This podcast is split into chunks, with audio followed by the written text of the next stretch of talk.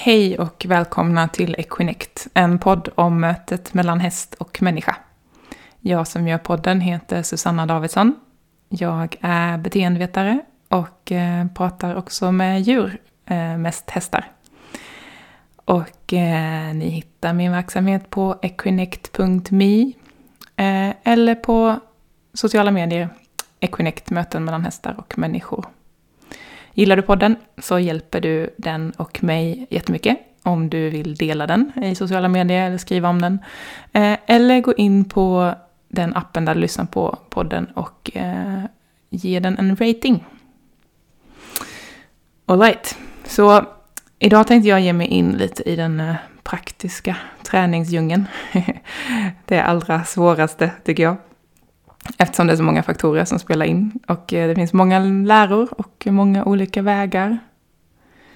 Jag tror att eh, de flesta av oss har det ganska nice och smidigt om vi går in i en hage med vilande hästar och ställer oss där och bara är med dem. Eller går runt i en hage ihop med hästarna och upptäcker ihop med dem och eh, är i deras vibe så. Men så kommer vi kanske till ett praktiskt möte.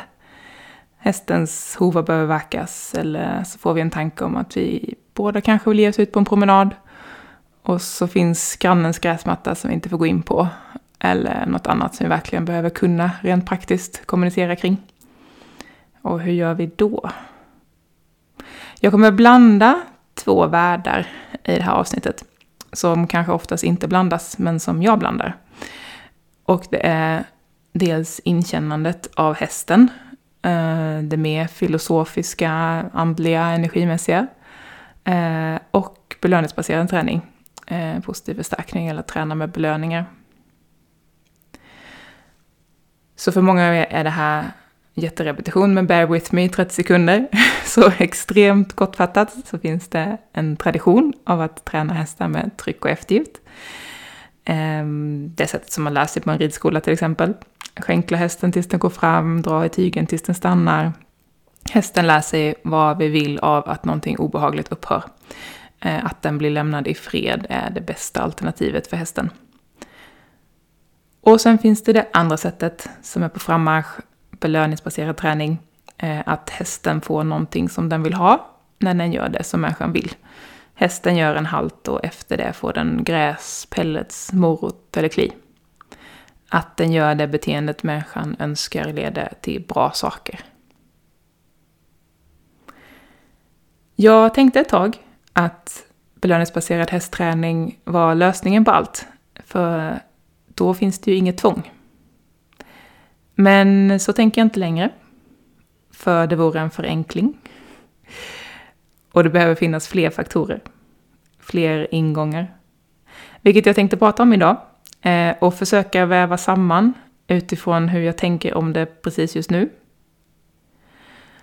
Och i takt med att jag lär mig mer om både samexistens med hästar och om belöningsbaserad hästträning, vilka jag båda har studerat i ungefär fyra år nu, så kommer säkert mina resonemang att utvecklas, hoppas jag. Men jag vill passa på att prata om det här precis just nu innan sommaren, för det här är tankar som har funnits med hela vintern och våren. Och jag vill få ut dem innan jag fortsätter tänka vidare, så ni får hänga med på resan. och för att uppskatta det här poddavsnittet så tror jag vi behöver dela vissa grundtankar um, som jag tror att ni lyssnare delar med mig men som jag ändå vill säga så att de finns med i rummet och i samtalet. Och en av dem är att jag ser hästen som en tänkande, kännande varelse. Eh, jag ser hästen som en individ med egna önskemål, eh, en egen personlighet. Och också, som jag har förstått mer och mer, med hjälp av kursen som jag går hos Emelie Kajsdotter, är att hästar också vill assistera människan i vår utveckling här på jorden. Det finns alltså i min värld också en andlig aspekt som jag kan tycka är lite svår att sätta ord på, men som verkligen behöver få vara med. Och den handlar om att hästar liksom alla andra arter förutom människan, har kvar sin kontakt till naturen. De minns liksom att de är en del av alltet. De minns hur det är att vara en del av en flock. De är ständigt i kontakt med både sig själva och allt annat levande runt omkring dem. Det är ju inte vi människor. På det planet är vi ganska vilse. Vi känner oss därför ofta isolerade och ensamma. Och hästar verkar ha ett alldeles särskilt syfte i att vilja guida oss tillbaka hem till oss själva.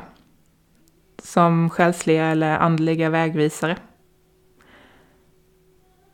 De har så oändligt mycket mer visdom än vad vi stannar upp och ser när vi bara ser en tävlingshäst till exempel. Jag brukar säga att, att möta hästarna hos Emily första gången var som att möta en helt ny art.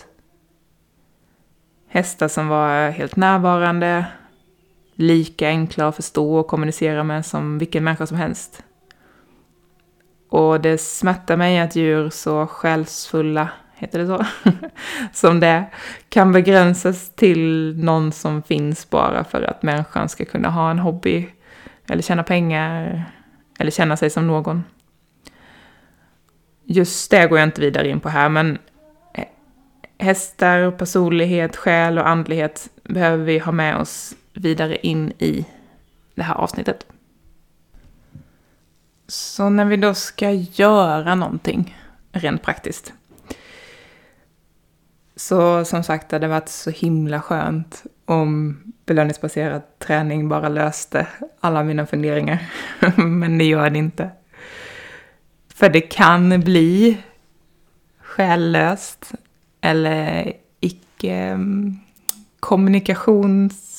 Ja, vad ska vi säga? Icke-kommunikativt på vissa av de här energimässiga, andliga, själsliga planen. Mm, som att vi inte kommunicerar.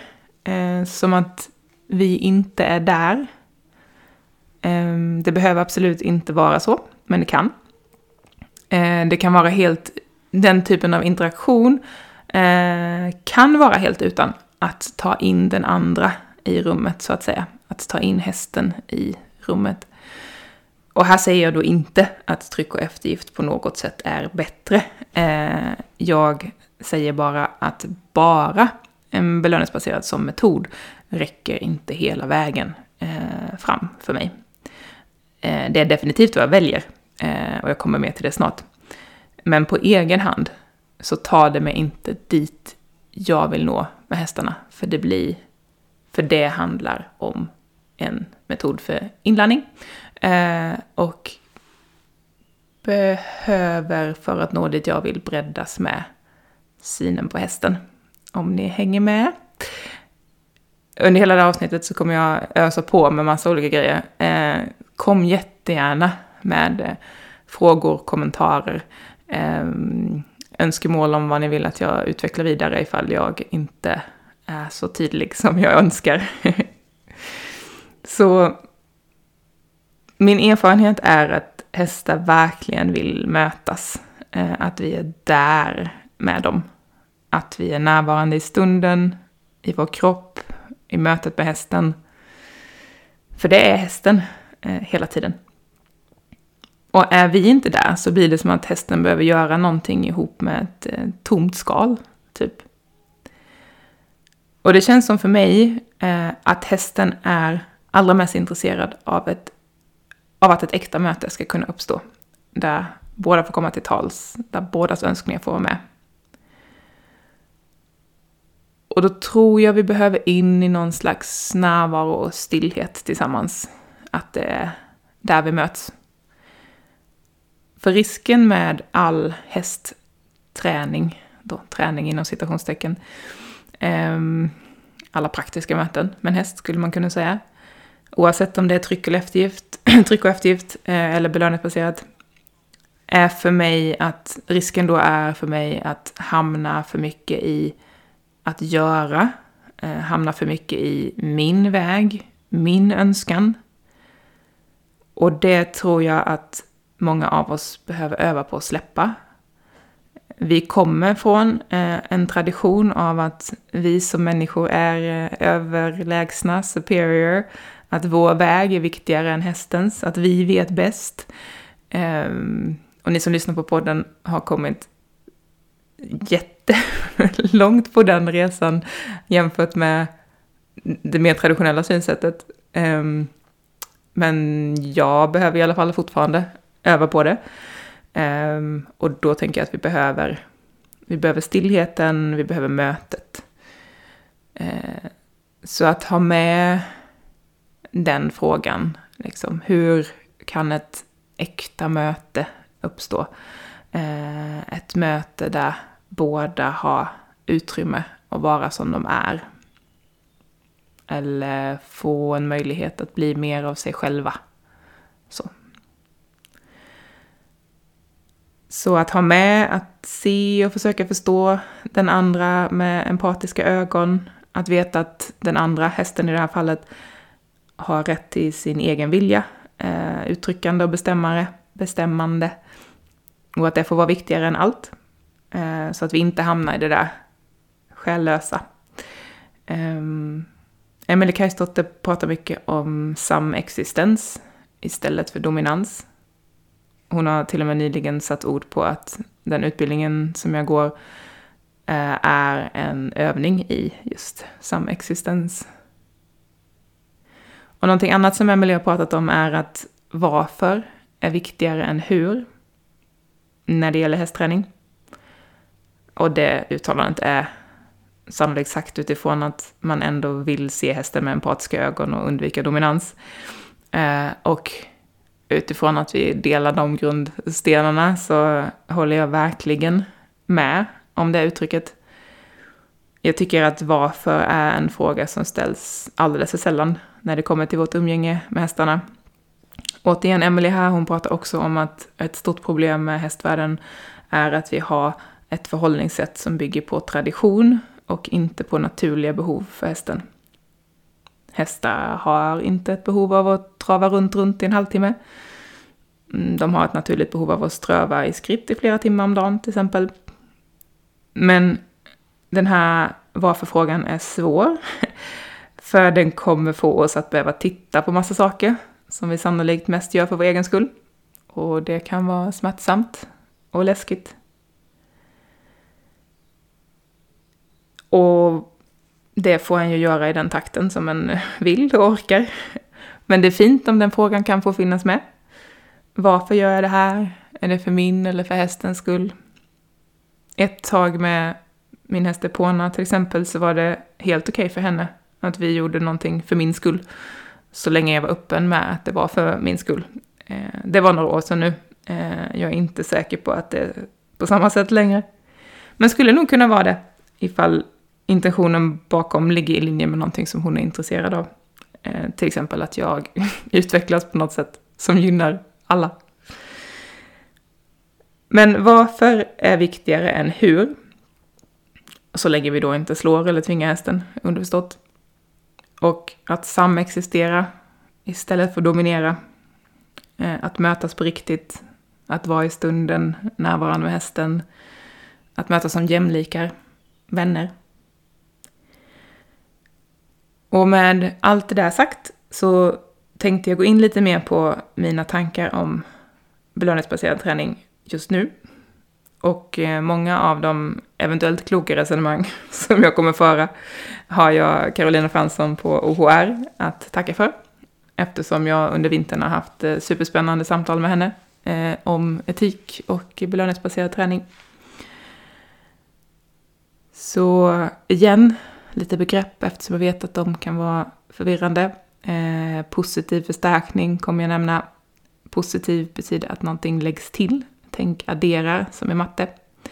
Och förstärkning, att beteendet ökar i sannolikhet att det händer igen. Och redan här kan det bli lite rörigt för det är ganska vanligt att en hör människor säga att de tränar med positiv förstärkning. Men att vissa saker inte funkar. Och då kan en tänka på att just definitionen av positiv förstärkning är att eh, en fick som konsekvens av träningen att det där önskade beteendet faktiskt hände igen. Säg att den vill att hästen ska stå still vid uppsittningspallen och ge godis när hästen står still. Men att den sen ändå flyttar på sig när den ska sitta upp. Då har han inte i den situationen lyckats med eller fått igenom positiv förstärkning. Han kan fortfarande träna belöningsbaserat och det är bara att något i situationen eller träningsplanen gjorde att hästen inte tyckte det var en god idé att stå still i alla fall. Eh, en kanske bad om för stora kliv framåt, hästen kanske hade dåliga erfarenheter från förr och behövde mer tid på sig för att processa eller motbetinga. Hästen kanske just då inte motiverades av den belöning som människan erbjöd och så vidare. Så vi tränar belöningsbaserat och förhoppningsvis lyckas vi med positiv förstärkning. Eh, nog om det. En sak som man kan tänka på eh, och som har hjälpt mig mycket att komma ifrån liksom, tanken om eh, mig själv som manipulatör. Vilket jag tänker att vi inte ska komma ifrån helt förvisso, för att den frågan behöver också vara med så att vi inte tappar bort oss där. Men eh, det är i alla fall att vara medveten om att förstärkare och belöningar finns överallt. Ehm, alla använder vi vårt beteende för att interagera med vår omvärld, hästar som människor.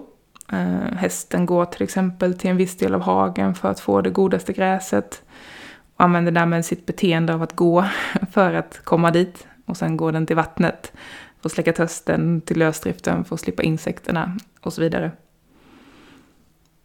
Och när vi tränar på ett sätt där vi vill att hästen ska ha det bra kommer vi, oavsett vad vi sätter för ord på det, använda oss av positiv förstärkning. Vi kommer leta efter det. Vi kommer leta efter olika saker i hästens miljö som den verkar gilla. Eh, lite förenklat sagt. Och jag tänkte länge att förstärkare eller belöningar som finns naturligt i miljön är mer värda, eller mer naturliga då. Mm, men jag förstår nu när jag har förstått lite mer att eh, jag inte behöver begränsa mig. Det som är trevligt för hästen kan vara både det som finns naturligt i situationen och det jag tillför. Eh, det kan vara mat, kli eller en upplevelse som hästen gillar. Och det är ju lika bra för hästen om det trevliga kommer från flera håll, eh, tänker jag.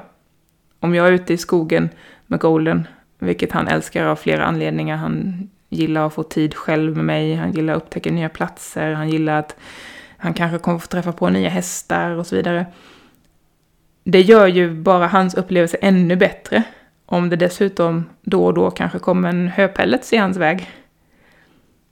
Så förstärkare behöver inte vara konstgjorda eh, bara för att det är vi människor som levererar dem. Men det finns då samtidigt vissa saker att tänka på Eh, för att det ska vara så etiskt som möjligt och eh, förhoppningsvis inte så eh, manipulativt. Och det finns så mycket som jag funderar på kring det här och ni som har följt mig eh, länge och tillbaka till Tina som min podd så vet ni att det här har varit med länge. Um, och jag har försökt att ta det i någon rimlig ordning men inte riktigt lyckats hitta någon. Så istället för att för den saken skulle skjuta upp det här poddavsnittet i ytterligare typ fyra månader bara för att det är mycket så pratar jag på och så hoppas jag att ni hänger med ändå, även om det inte nödvändigtvis följer en solklar röd tråd.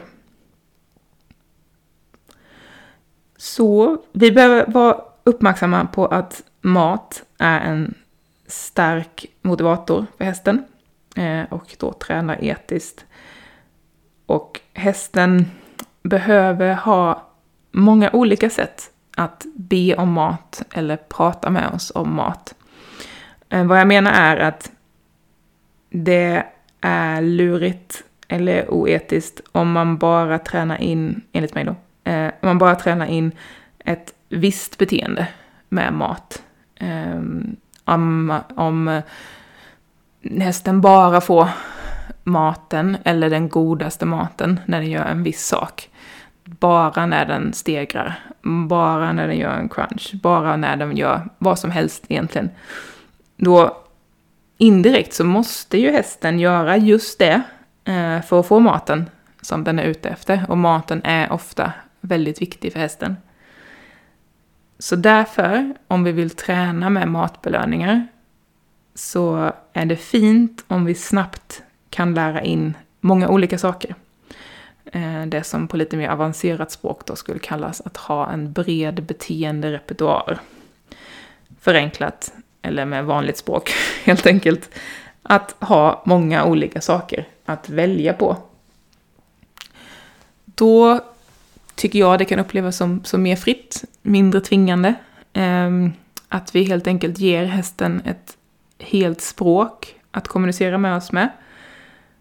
Och att hästen då vet om att ifall jag ger hästen signal till beteende A och hästen av någon anledning inte känner för det, så vet hästen om att det är ingen fara. Jag kan få samma belöning ifall jag själv istället säger, nej men vet du vad, jag känner för beteende B, C, D, E, F, eller vad hästen just nu då känner för.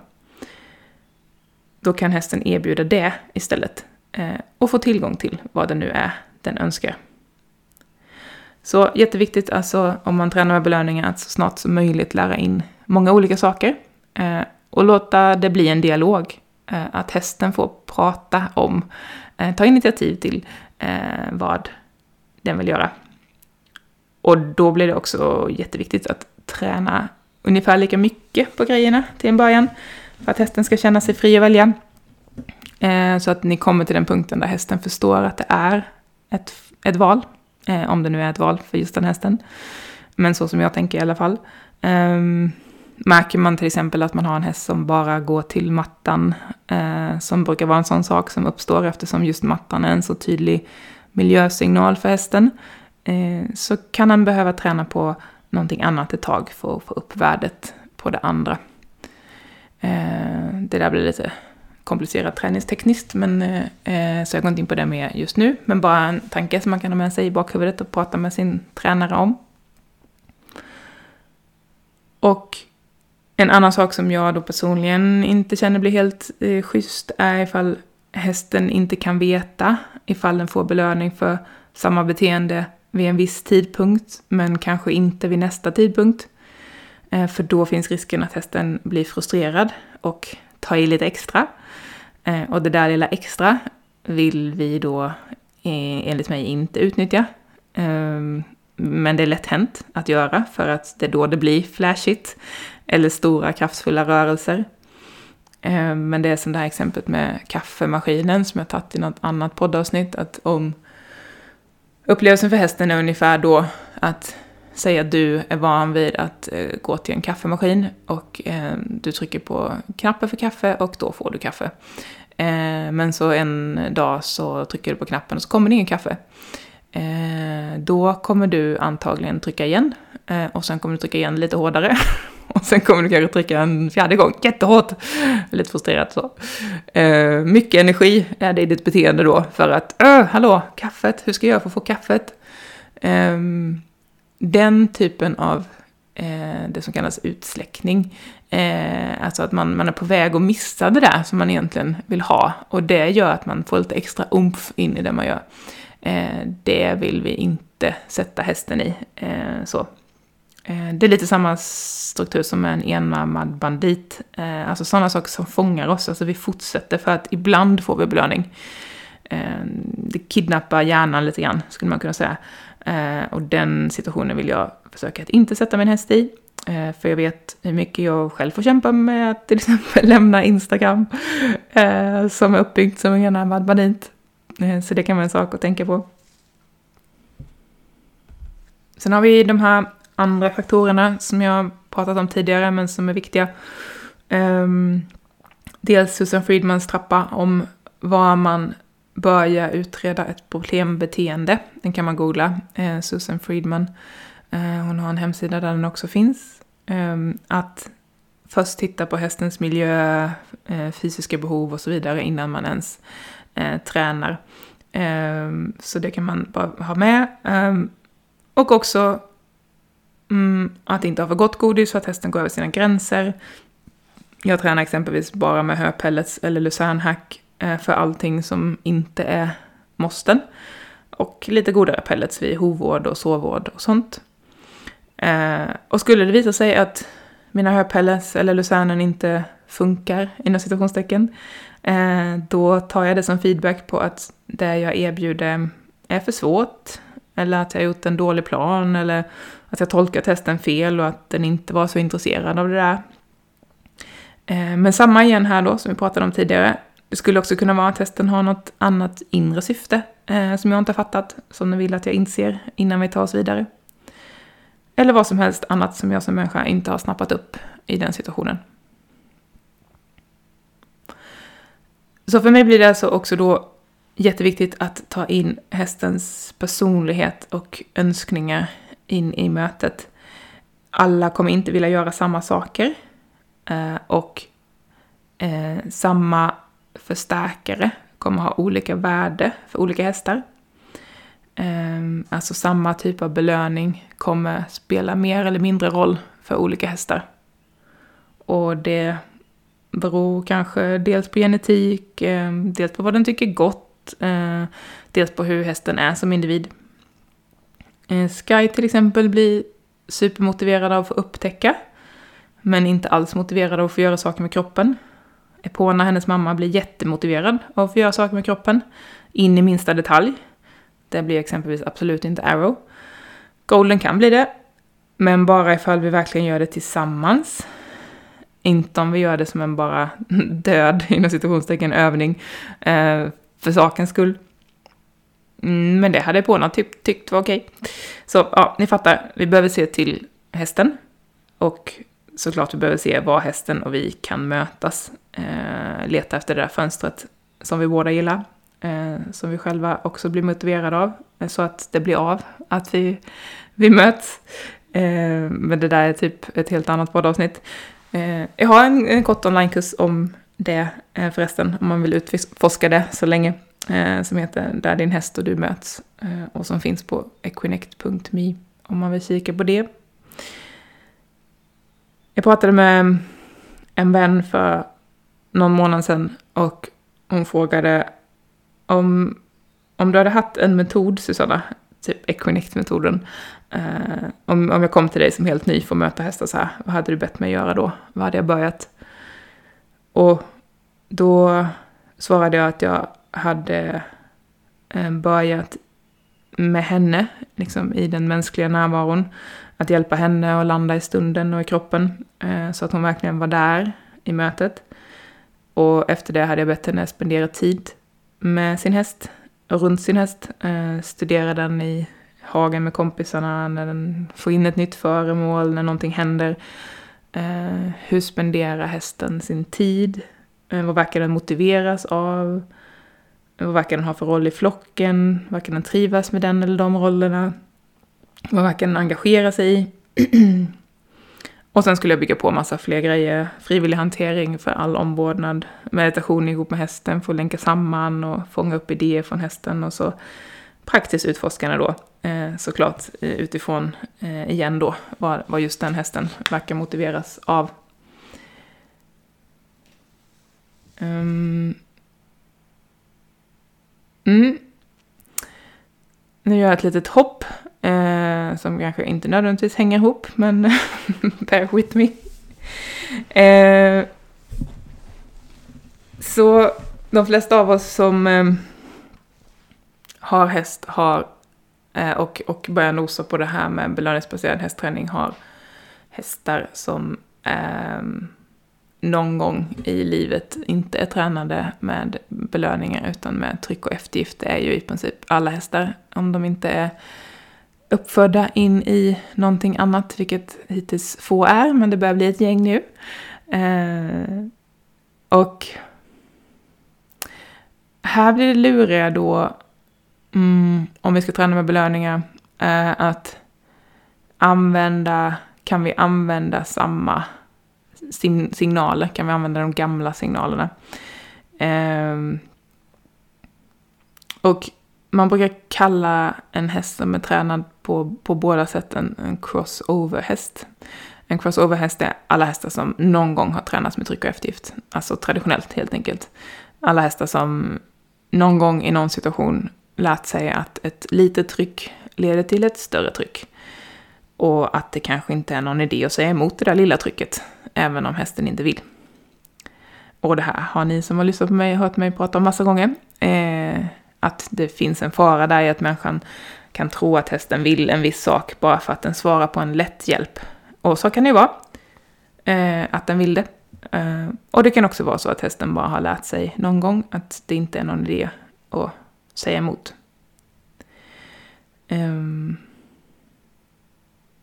jag minns eh, när jag fortfarande tränade natural horsemanship eh, och utan så mycket inkännande eh, från hästen. Eh, hade en annan nordsvensk då, Timja. Eh, och jag har alltid haft svårt för att gå upp i fas som det kallas där. Att dela ut det där eh, spörappet eller hårda skänkel. Jag har gjort det, definitivt. Men jag tyckte att det var jobbigt.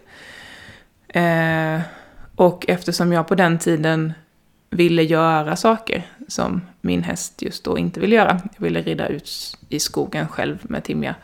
Eh, hon gillade skogen jättemycket, eh, precis som jag. Men hon gillade inte att vara där själv utan andra hästar.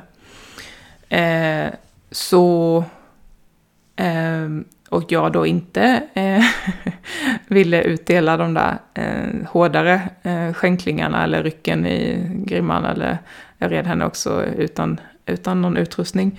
Eh, och då fallet var det ju ett spö på bogen om hon inte gick dit jag ville.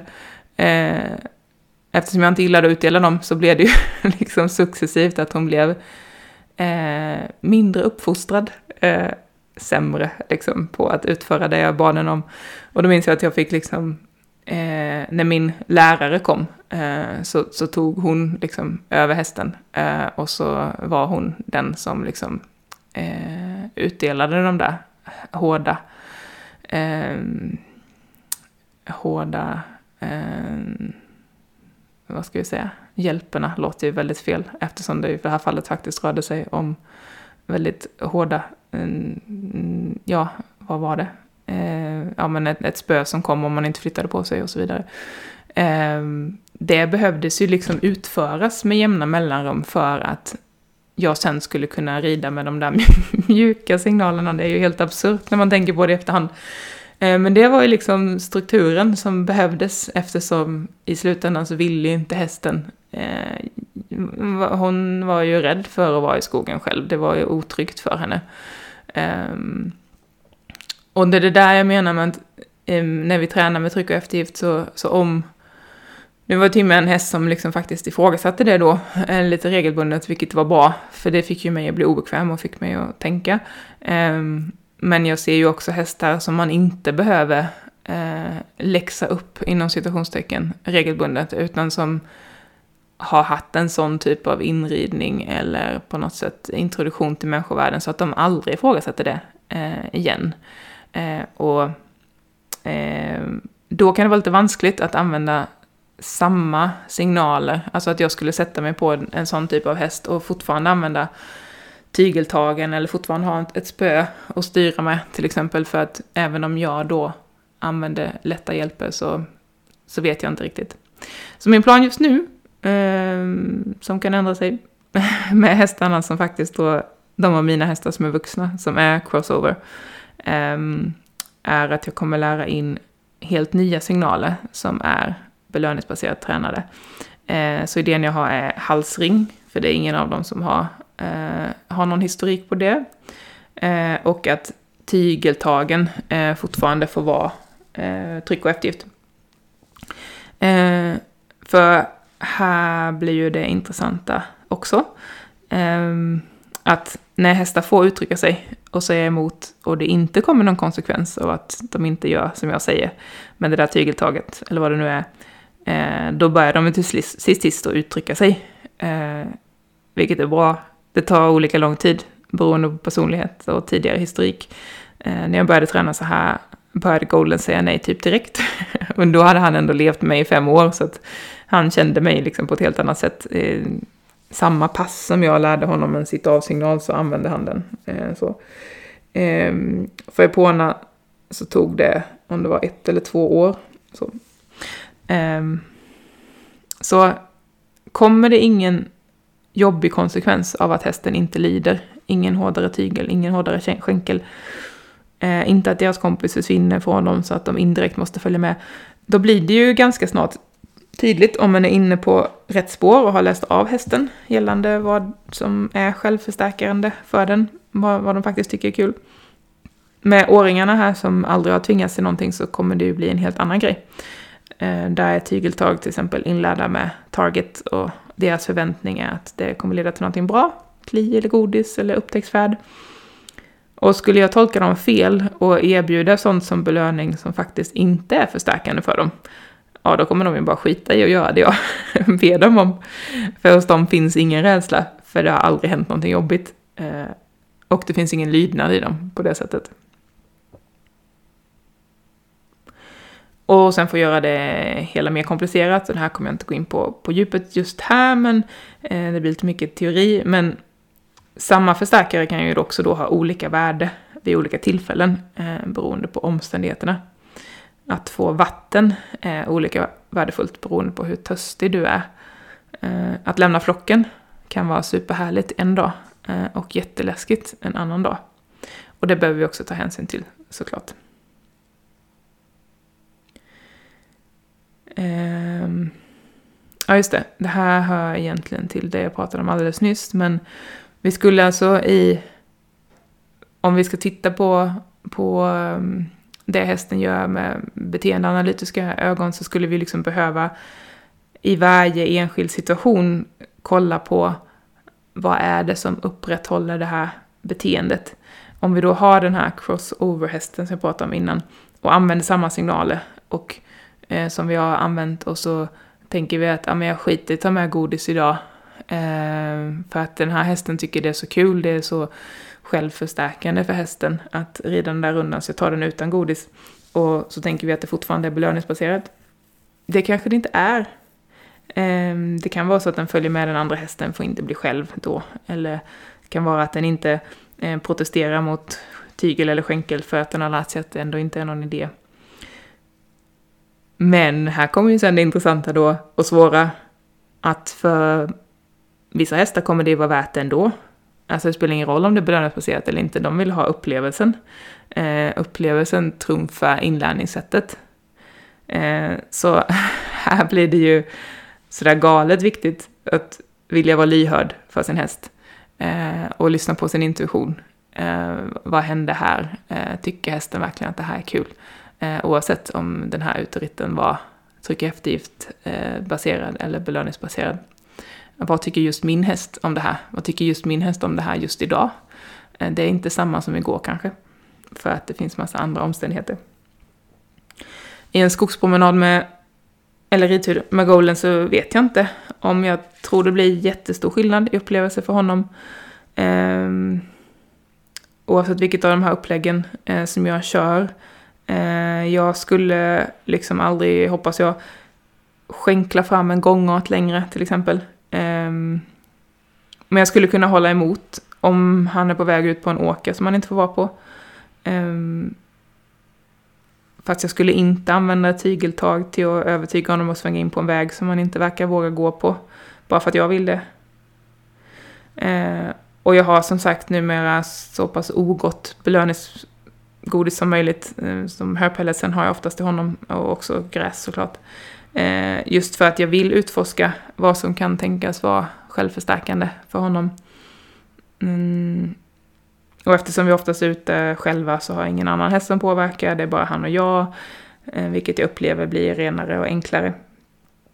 Mm. Men det är ändå där svårt såklart. Ehm, jag är osäker på om jag tolkar det rätt, jag är osäker på om jag får ta plats och ha kvar en idé även om han har en annan och så vidare.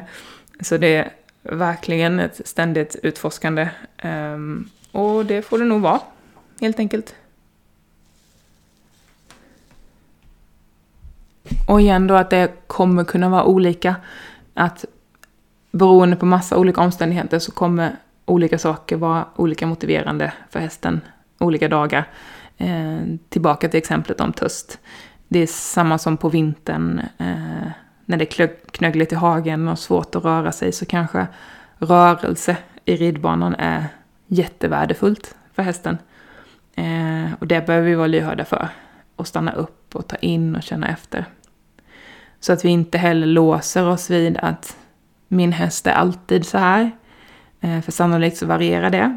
Eh, och om inte så skulle det kunna vara så att vi har råkat att belöna bara ett visst beteende så mycket att hästen inte känner sig fri att uttrycka någonting annat. Um, eller som jag pratade om i början, att hästen bara fattat att det är just det här som den kan göra för att be om belöning.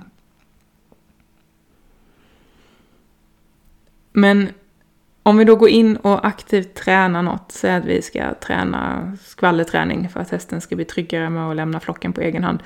Eh, då finns det ändå några saker som man bör fundera på.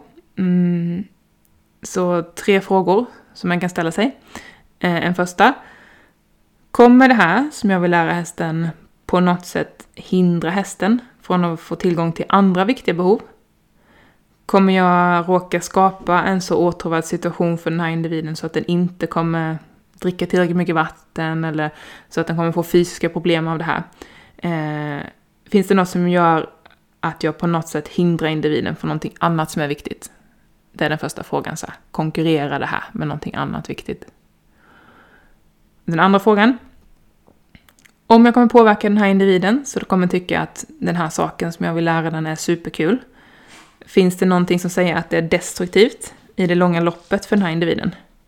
Eh, ligger det här i individens intresse i det långa loppet? Jag som verkligen då har en chans att kunna överblicka det här eh, och vad det skulle kunna leda till. Den är viktig att ha med.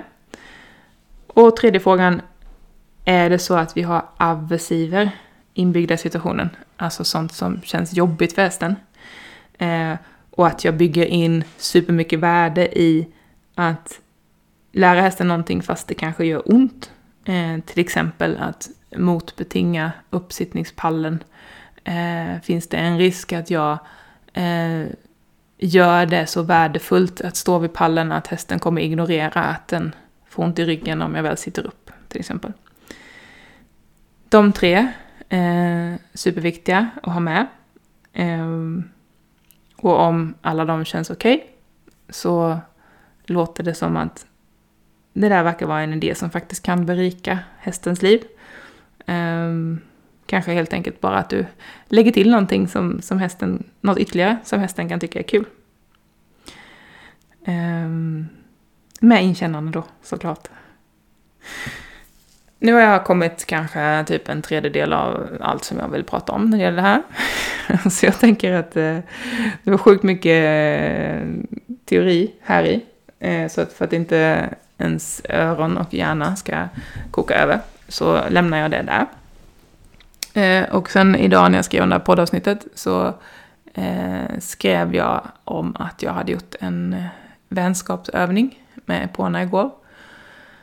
Förra helgen som vi hade hos Emelie Kajsdotter, eller hos, jag var ju med på distans då för att jag var eh, faktiskt hemma men jag får inte träffa folk så jag kunde inte åka iväg eh, på grund av en sjukdom. Och den handlade om vänskap. Eh, och då eftersom jag var hemma så gjorde jag övningarna med hästarna hemma. Ehm, just den här övningen om vänskap gjorde jag med Golden eh, live. Och sen gjorde jag den med Epona igen några dagar senare och sen igen igår. Och ehm, för er som inte känner Epona så är hon fux och stor och eh, vanare provokatör. Hon är mycket häst. Eh, hon har mycket humör. Hon slår om jättesnabbt. Och hon pratar med väldigt stora bokstäver. Eh, hon både hugger och sparkar och jagar andra hästar och ja, kan kan visa samma beteende mot människor. Um, och um, jag skulle ljuga om jag säger att jag inte ibland önskar att hon var på ett annat sätt um, som var enklare Eh, för mig och kanske privat för mina inackorderingar. Uh, eh, på när jag har ändå levt ihop länge nu, i fyra, fem år, så att vi känner varandra ganska väl, men hon är inte en enkel häst liksom. Det, det hade hon nog inte varit oavsett hur hennes liv har varit. Men hon är också avlad till att vara en eh, tävlingshäst. Så hon är inriden utifrån de premisserna. och eh, varit i den världen eh, kort innan de insåg att inte det gick.